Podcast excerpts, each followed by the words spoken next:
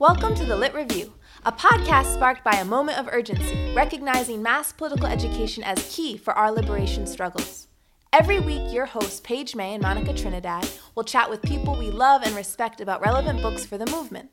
Everything from history to theories around gender to sci-fi and beyond.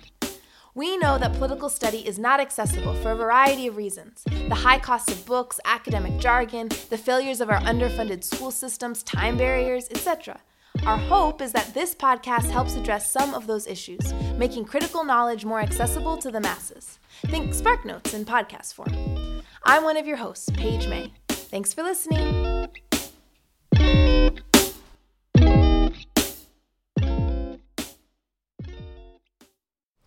Hello and welcome to another episode of the Lit Review. We are here with a very, very special guest. This is the fabulous Walter May. Da da da da da da. Hey, we're coming to you from Essex Junction, Vermont That's today. That's correct. Yeah. And before I let you introduce yourself, I will let you know that this is my grandfather and Yay. my favorite guest that we've ever featured. So, Yay. welcome to the Lit Review. How you Thank doing? Thank you so much. I'm doing. Quite well, thank you. Quite well. So, can you tell us a little bit about, you know, who, our standard first question: who are you? What do you do, and why? Oh, I could talk for days and days and days about that. Uh, who am I? Um, I am eighty-four years old, which is hard to believe because I'm so young and cute looking. Um, and I've had a really, really cool life. I feel very fortunate and very blessed to be at this age and still kicking. Mm-hmm. I still work uh, forty hours a week. Mm-hmm. Uh, I've come a long way. I was born in nineteen thirty-four. Uh, my mother had eleven children, mm-hmm. and um, I am the sixth one. I'm right in the middle. And lots of us are gone now. Um, but I don't know how to how to start. Um, I was put on the state. I was a state kid when I was five years old. So I don't remember a lot about what happened at home, what my mother provided at home. Um, there wasn't a mother and a father hunky-dory kind of thing. It was just, I remember her, we called her Ma, and a bunch of kids running around. Uh, but when the state came and got us, out of eleven, I think six of us went on the state. Um, I lived in a bunch of foster homes. Um, and I ended up at nine years old at the worst possible foster place you could end up with, and that was the Pittmans. Um, the, the, no one had, it seems, a color up until we went to the Pittmans. And she was from, I think, Mississippi, okay. and he was from Georgia. Um, she was a very, very black woman, meaning black in color, and he was lighter skinned. And I think he kind of pulled the wool over her eyes all of her life or something. But it was weird because uh, my brothers and sisters and I had been living apart, and my mother wanted us to be in one place so that she could make one trip to visit us. So the Pittmans had put in for state kids, so all of a sudden these brothers and sisters I knew little about were all dumped at the Pittmans, where we got to know each other. Um, and they were just the meanest, worstest, I don't even want to think about it. But I remember one day I was reading something in the paper about Jim Crow. And I said to her, what is Jim Crow? you're, this, you're in the north, right? In the north. We were in uh, Massachusetts. Right. And she, I can't remember the answer. I know I wanted to know what it was, and she said something like, oh, it's something to do with colored people, was all she said. Um, I always wanted certain things. I think I was born with this desire to be somebody and have lots of nice things and everything. And we didn't have that there at, at, at the Pittmans. Um, I'm trying to figure out where I'm going with this. Um, but we tried our best to to be nice at the Pittmans, but the only thing they knew how to do was beat us and be mean to us and so forth. And when I was fifteen, I was given the uh, option of going out to work. Mm-hmm. Uh, so I said, yeah, I'll go. I wanted to get away from the Pittmans. Um, but when I left there, we had kind of this education about blacks from the South, light versus dark. Yep. Um, the Southern black people were better than the Northern black people. Um, just all these things that at the time didn't matter to me or whatever, but they they stay with you. And then when you get older and certain situations come up, you go, oh yeah, that's relates to the Pittmans, or that's how I felt about Gertrude or whatever, and, and, and Virgil, their names were. But anyhow, I went to Pittsfield High School. In my graduating class, there were, I think, four hundred kids, and only six of us were black. Mm-hmm. Um, they were very nice to us. You know, we didn't feel anything. I probably shouldn't say that because there were incidents, but for the most part, it was yeah. it was okay. Uh, I joined the Navy when I was eighteen and a half, I think. I had gotten out of high school, had no place to go. And I started thinking, ooh, I'm going to go down south, and they don't like colored people down there. What am I going to do? Um, and the first time, well, I went through boot camp. I was the only black person. And everybody kind of liked me. You know, it's it's always in the back of your mind, you know, these people going to like me, or they're going to whatever, whatever. But everybody basically liked me, and I went to steward school to be a steward. And a steward at that time was either black or Filipino. Hmm. Uh, in the Navy, and that's actually kind of racist. Uh, but at that age, in those times, it was nineteen fifty-three or four, I don't remember. Um, it's the way things were. You know, so yeah. you go in and it's yeah. the way things were, and uh, you don't argue with it. Um, every so often, somehow or other, a white person would put in to be a steward. And just before I checked into the barracks to for my training, somehow or other a white person had slipped through, and this whole gang of white sailors came and pulled him out of the barracks and said, "What are you, stupid?" uh, but I, I, for the first time, I was in a in a class. I think it was for three months with. Um, they were all Filipinos, and me and three blacks, me, Wilson, and this other guy from Georgia.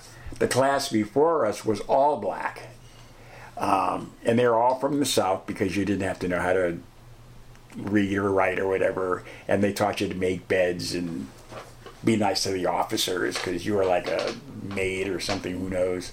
Um, and when we finished, when I finished with that, I had a report to Norfolk, Virginia, and the boat that goes across was segregated, and that's the first time I saw a sign that said colored bathroom, white bathroom, the white deck, whatever. So I was really, I don't confused. It was the first time it really hit me in the face. So I went up on the boat and just leaned on the railing and didn't go down to where the signs were. Uh, but anyhow, um, I spent time in Panama. Uh, in the last year I was in the Navy, I was in Bermuda. And there are lots of things that came up, but I wanted great things, I wanted nice things, and I worked really hard to get them. Uh, it wasn't always easy. Um, the fact that you're black is always there. Um, one of the things Pittman told us was, no white people like you. Huh. And at some point, they're going to tell you, I don't care how friendly you get with them or how much you pal around with them. At some point, they're going to let you know that you're black and they're white, hmm. you know. Uh, and that turned out to be kind of true for the for the most part. Maybe they weren't really trying to tell you that you were black and they were white, but that's the way you interpreted right. certain things that, that they said. Um, but... You know, what are you going to do? Uh, anyhow, I'm up against a stone wall, but I'm here, and I think I have everything that, that I want, um, and I'm happy. Uh, take it from there. He's a blessing of a grandfather, um, and I'm. I, I think it'll. It's even just from the way you introduced yourself. It's it's. Maybe people have already predicted, if you don't know yet, what book we're going to talk about. But um, it's by Isabel Wilkerson, and it's The Warmth of Other Suns. And mm-hmm. um, I have my perspective, but I'm curious for you to explain, you know, for you, what led you to read this book? Well, um, I have a grandson, Miles, and I have a granddaughter, uh, Paige, who's sitting here talking to me. And Miles and I decided to drive from uh, Essex Junction, Vermont, to Chicago to visit Paige. So we got my trusty little truck, and I drove, and I drove, and I drove, and I drove, and I drove. And finally, uh, we got to Chicago, and I was beat. I was just so sleepy, so I lay down on Paige's bed and slept for I don't know how many hours. And when I woke up, Paige said, "Oh, I have a book you might enjoy, uh, Papa. I know you read a lot. I've read some of it, but I haven't finished. But if you want, you can pick it up and read it." So I sort of yawned and picked it up, and I couldn't put it down for the whole three or four days I was in Chicago. It is one fabulous book, and I, I I'll throw in here at the beginning, it's the story of the Great Migration is what she wanted it to be, but that's not at all what it was to me. To me, it was like you're visiting some soft-spoken, really nice lady who sits you down with a cup of coffee and tells you the history of, of, of your race, of the black race, of the suffering, uh, everything that they went through and what they expected when they left um, that place, the South, that made them suffer so much. I don't get into the politics, which is what the Great Migration was, but I get into the suffering, just the horrible things that I never knew. Mm-hmm. In all the years um, I, I've been on Earth, I I was shocked, but again, it's such a soft-spoken right. kind of, of, of thing. You you get angry inside at some of the stuff that you read, but um, it's fascinating the way uh, she puts it all together. Um, Paige gave me the book uh, in a soft cover, mm-hmm. and I was so moved by it, and I loved it so much, I went out and bought the hardcover. Here it is. To put in, in my library. Um, everybody should read this. It's it's just incredible. Uh, I used to say that um, during the sixties, when, when the blacks were marching and rioting and so forth, I didn't know a lot about it. I was up north doing stuff, and I'd read about it in the papers and things. But now, I wish I could have been there. I would have marched. Mm-hmm. I would have gone across the bridge. Um, I would have got hit by the fire hoses. I wouldn't want to die. I don't want to be a martyr. Yeah. But I could say that I did something yeah. to help. Um, but in all reality, I, I didn't. I didn't know what was going on. I was young and raising a family. And I have a lot of respect for the people who put up with, with with all of that stuff. Before we before I ask you to really go into what you know who the book profiles and like what happens mm-hmm. in the in the book as she narrates it, um, c- can you tell us a little bit about you know what what was going on? You know what uh, you shared your experience with what you saw of Jim Crow and that moment where you see the signs. But according to the book, what do you learn from the book about the conditions for Black people in the South leading up to the Great Migration as it's happening? Let me, um, if I can. Absolutely. If I can. I marked some, where is it, where is it, where is it? Okay, it says here, the actions of the people in this book were both universal and distinctly American. Their migration was a response to an economic and social structure not of their making. They did what humans have done for centuries when life becomes untenable, or however you say that. What the Pilgrims did under the tyranny of British rule, what the Scotch-Irish did in Oklahoma when the land turned to dust, what the Irish did when there was nothing to eat, what the European Jews did during the spread of Nazism, uh, what the landless in Russia, Italy, China, and elsewhere did when something better across the ocean called them. What binds these stories together was the back against the wall reluctance, yet hopeful search for something better, any place but where they were. They did what humans be, what human beings looking for freedom throughout history have often done. They left. Okay. They left. But what did they leave? How many of these people were lynched? How many of these people had to step off of the sidewalk when a white person came by? What black people left was horrible crap that never happened to any of these white people who were looking for something better.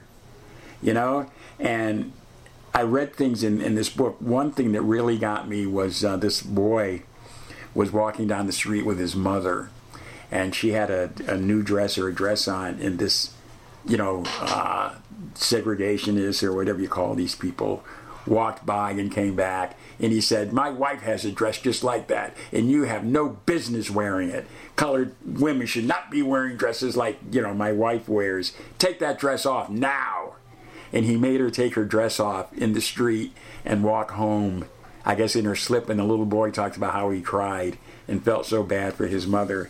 I think that, that what black people were leaving and what they were facing was inhuman, and it's still going on. Mm-hmm. Yeah. You know, it, it, it hasn't stopped. It might not be as much uh, as it was then, um, before the Great Migration or whatever, but that's what they were leaving, and that's what I got when, when, when you asked what I thought they were running from and so forth. Uh, it doesn't matter the numbers or where they went, but just that they were running from suffering, yeah. From hate. I call I just call it hate. There's um, one more thing in here that's that's almost turned my stomach. Um, this girl went, white girl, told her dad that um, somewhere, I don't know where, she said this black boy had dropped a note on the floor to her. Uh, but nobody knows. He could, he could have fallen out of his notebook or anything, but um, she picked up this note, and I don't know what it said, and she went and told her dad that this black, this nigger, had, had whatever this, this note to her. So him, uh, the father and his friend said, "Okay, we'll take care of that."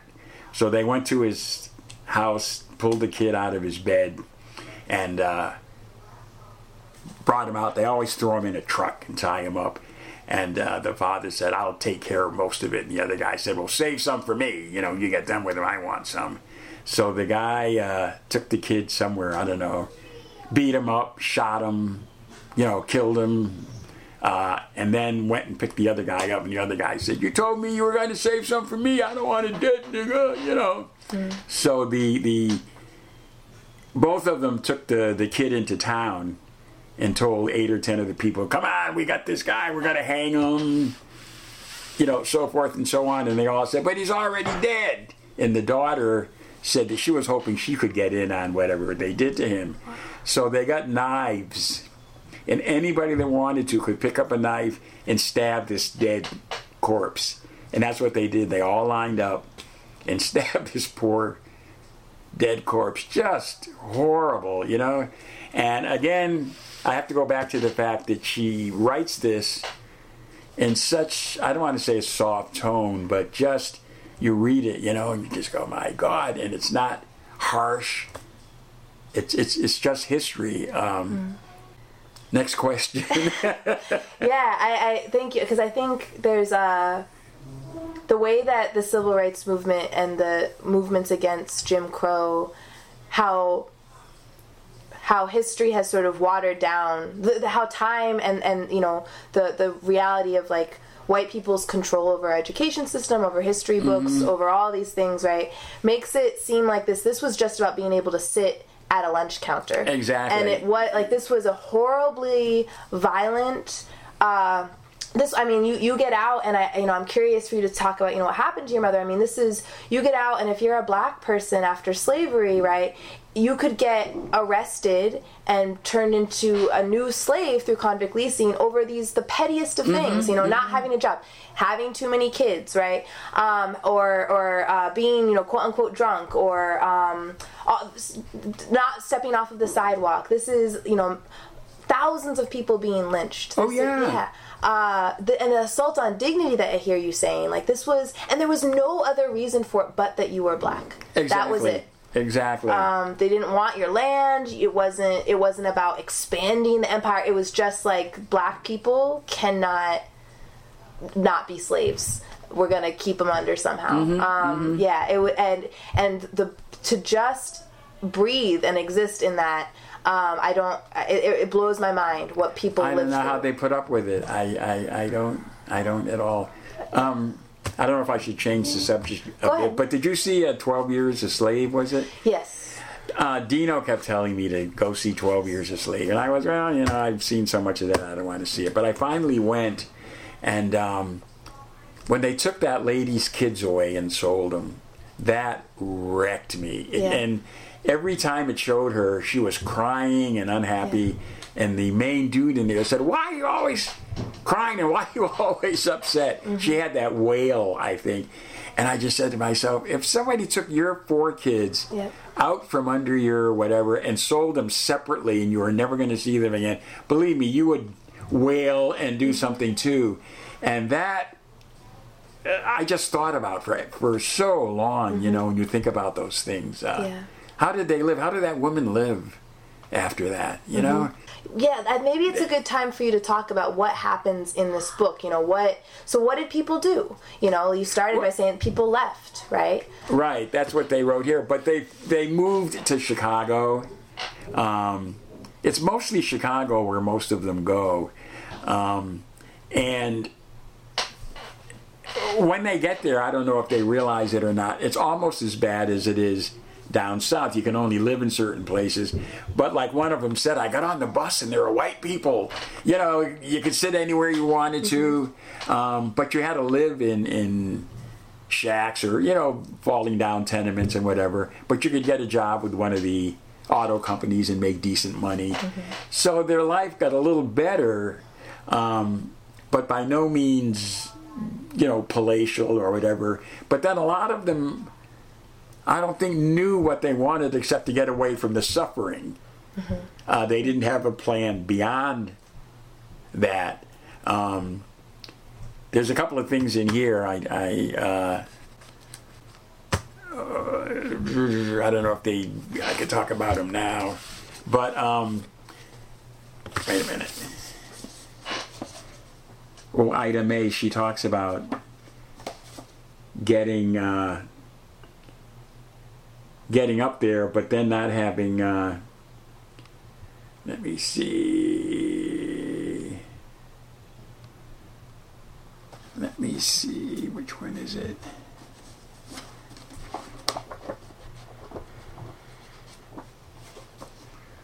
Doo doo doo doo doo doo doo doo. Um,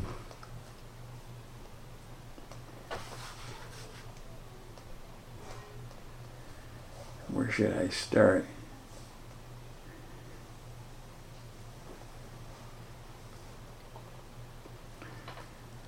Um, many years later, people would forget about the quiet successes of everyday people like Ida May. Ida May was one of my favorite people in the, in the book. One of the stories is about her because it follows four, four people from horrible whatever to sneaking up north.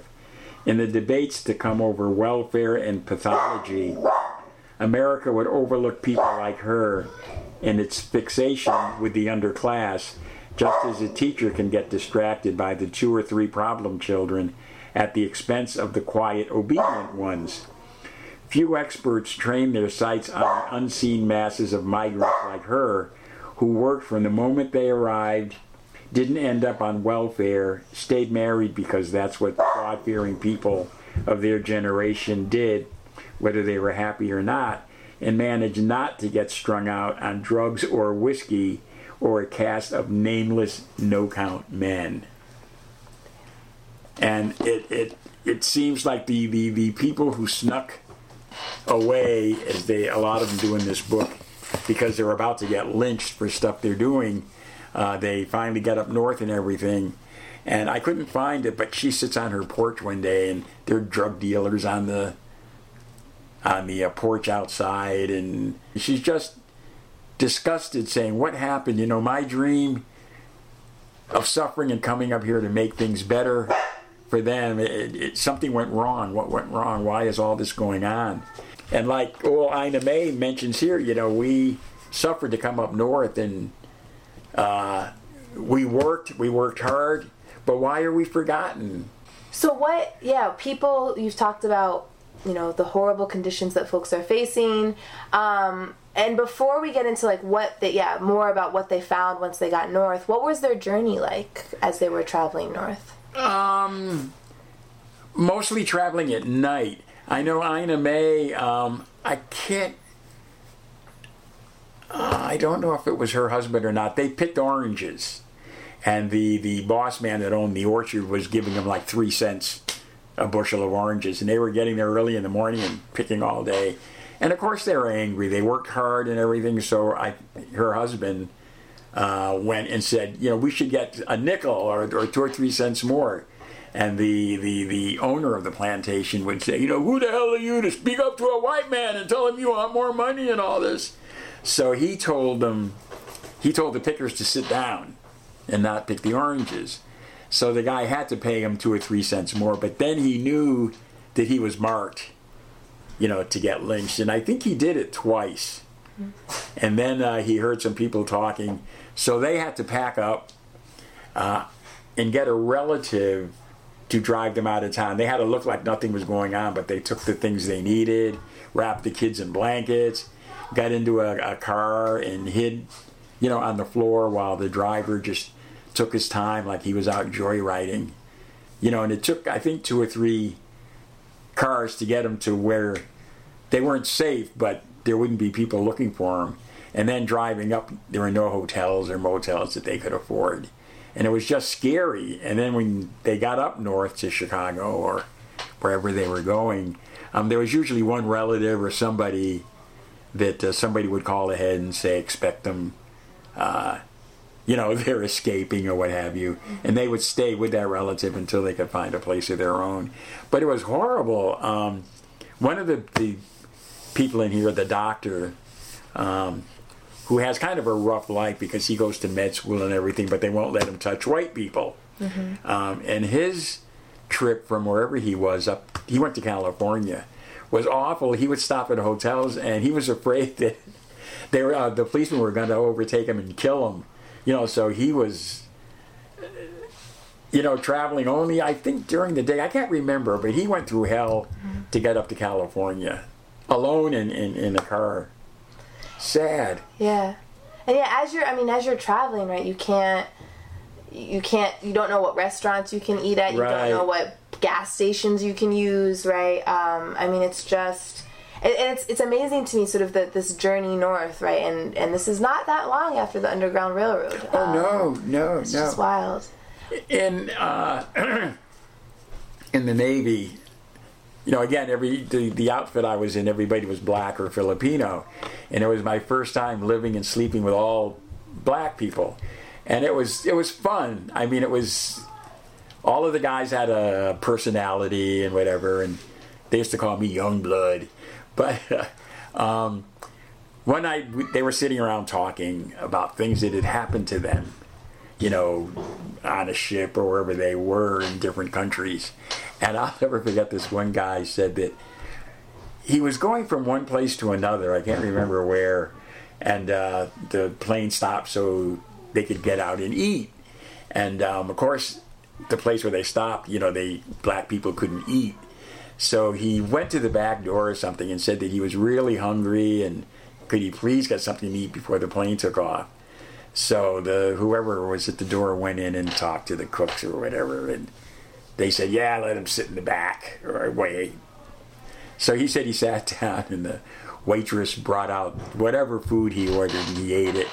And then the, the cook or somebody came out and smashed the dishes oh, in front of so him. Petty. You know, and we were all laughing about it, but it was totally humiliating yeah, just, to him. And then another guy, had about the same story, but they came and put a screen around him. He, he said, I sat down and I said, wow, you know, I'm in here with these people and, and they can see me and I'm going to eat my, my food, you know, and get back on the plane or wherever he was going. And he said, and all of a sudden they came and put these screens around him. So he was in there by himself. And again, it's been said a million times, all because of the color of your skin. Mm-hmm. You know, yeah. All the work and effort to go into just making you feel like yeah, yeah. Yep. And so then these folks, you know, they struggle. Um, they somehow survive the South. They escape, uh, and and we're talking. I mean, just in case it's not, we're talking about millions of people. I believe it's oh, yeah, like two point yeah. seven million or two point two million Black people. It's the I believe the largest migration in mm-hmm. the history of the United States is actually Black people leaving the South mm-hmm. to go north. Mm-hmm. So is it a story then of? Do you think it's a story of like Black triumph of people? Who are successful in that escape? No, I think it's a how-to. Hmm. What was, what happened, and what can be if you work for it. And there are a lot of examples. There are a lot of... Um, um, who was the Black lady that I mentioned? Did I read about her in here? What's her name? Um, you mentioned Ida May. Uh, no, this is... A, she was a civil rights lady. You knew who she was. Ella Baker? Yeah, yeah, yeah, okay. yeah. There are people like her who work hard, who they're examples you can read about. And sometimes I say, if she can do it, I should be able to do it. Hmm. You know, I saw a movie. It's called, um, here I go where it slips my mind all of a sudden. Uh, but it's about putting people on pedestals. Um, What is the name of that movie? Uh, but anyhow, it says that when you get to know that person that you, it's called fault something. Uh, but when you get to know that person, they're either stupid as hell and rotten, or they're just like you. Right. Mm-hmm. You know? So there's no reason why, um, what was I going to do with that? Uh, You can't find somebody who you can look at and go, well, she did it, I can do it, or he did it, I should be able to do it. Mm-hmm. To get out of boot camp, you had to jump off a tower, I think I told you, and jump into the water, and I couldn't swim. They taught me to swim, but the day came and I had to jump off that tower, and I kept saying, everybody else did it, why can't I? And the whoever was in charge said, we're going to give you one half, uh, half a minute, May, if you don't jump off, we're going to send, send you back. Like another week or two. Mm. And I stood there and I went, don't! And they turned off one light and I jumped. Wow. You know, but I just said, everybody else did it. It's not going to kill me. I've seen people jump off of there. And they're all right, so I'm going to do it. I'll start pushing us to, to close, but I am curious about your overall message. Like, what did you learn from reading this? Um, as someone who lived during this time, what were the main lessons for you?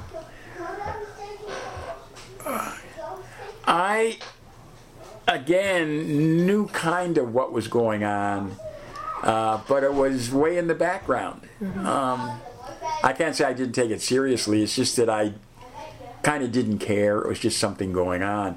And it wasn't until I read this, uh, even the whole Martin Luther King thing, um, I knew who he was. You know, he was... Uh, Black people really depended on him for something probably that he couldn't really deliver. Who knows, but he was like going to be their savior and right. and everything.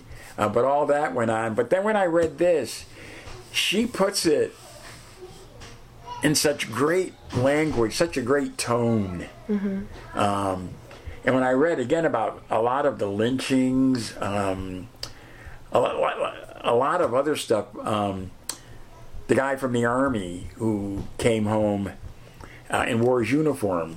I think I told you about that, didn't I? I don't think so. Yeah, he wore his uniform, and this, you know, cracker or whatever you call the white people, walked up to him and said, you ain't got no business wearing that uniform in the street. You know, and you step down when I walk by and everything. And if I see you wearing that uniform again, it's going to be hell. And then four days later, they found a guy in his uniform killed in, in a river. Mm. They had beat him. Uh, and I never knew things like that went on.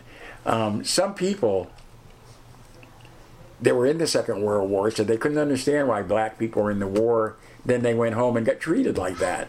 Mm-hmm. You know, um, I don't know what I would have done. I, I don't know. I think about it, and, and I, I, I can't come up with an answer. I say, what would I have done? And when I went in the Navy, it had only been desegregated like a year before that. And I had no idea that the armed forces were segregated. But, you know, I learned a lot reading this. Um, I'm so glad I read it. I'm just so glad I read it. Uh, I feel kind of fulfilled mm. about my uh, my beginnings. It, it, Anna wants to know how long you're going to be because dinner's ready. Five more minutes. Okay. okay. So, yes, dinner is ready. Uh, so, I yeah, I can hear Aunt Karen and my dad talking. We're picking them up right now. I could, I've been hearing my little cousins playing and upstairs and stuff, and I can smell the food. So, let's, um, it, it, we always end right with a favorite quote or passage, and you've shared some. Do you have another that you can close us out with? Uh, just the, um... Stoop to Conquer one, I think, was, wait a minute, where is it? Um, the white foreman called him to the front when it was his turn for an interview. Boy, do you go to school, the foreman asked. Uh, yes, sir, I do, he said. I just completed my first year at Leland College. Boy, if you go to college, you don't need a job as a janitor. A uh, few people, white or black, in uh, Quichiana County or whatever, had a chance to go to college. Resent, resentments ran deep, especially when it came to a colored boy getting to go on when some Southerners were still debating whether colored people were worth educating at all. To many educated colored, to many educated colored people, and it would upset the whole balance of power in the caste system and give other colored people ideas. Anyhow, um, later that summer he went looking for work in the sawmill. He saw a classmate uh, there from high school and was told the work wasn't too hard. It was stacking wood staves uh, to make barrels. Pershing asked the foreman for a job. There was nothing available, he was told. He was getting desperate. He spotted his friend stacking staves or whatever you call them. Show me how to do this. The friend showed him what to do, and Pershing worked beside him.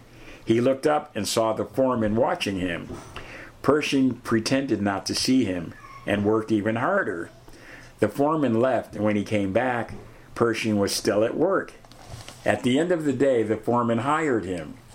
Pershing finished out the summer stacking staves, not minding the hard work and not finding it demeaning. Sometimes, he said, you have to stoop to conquer.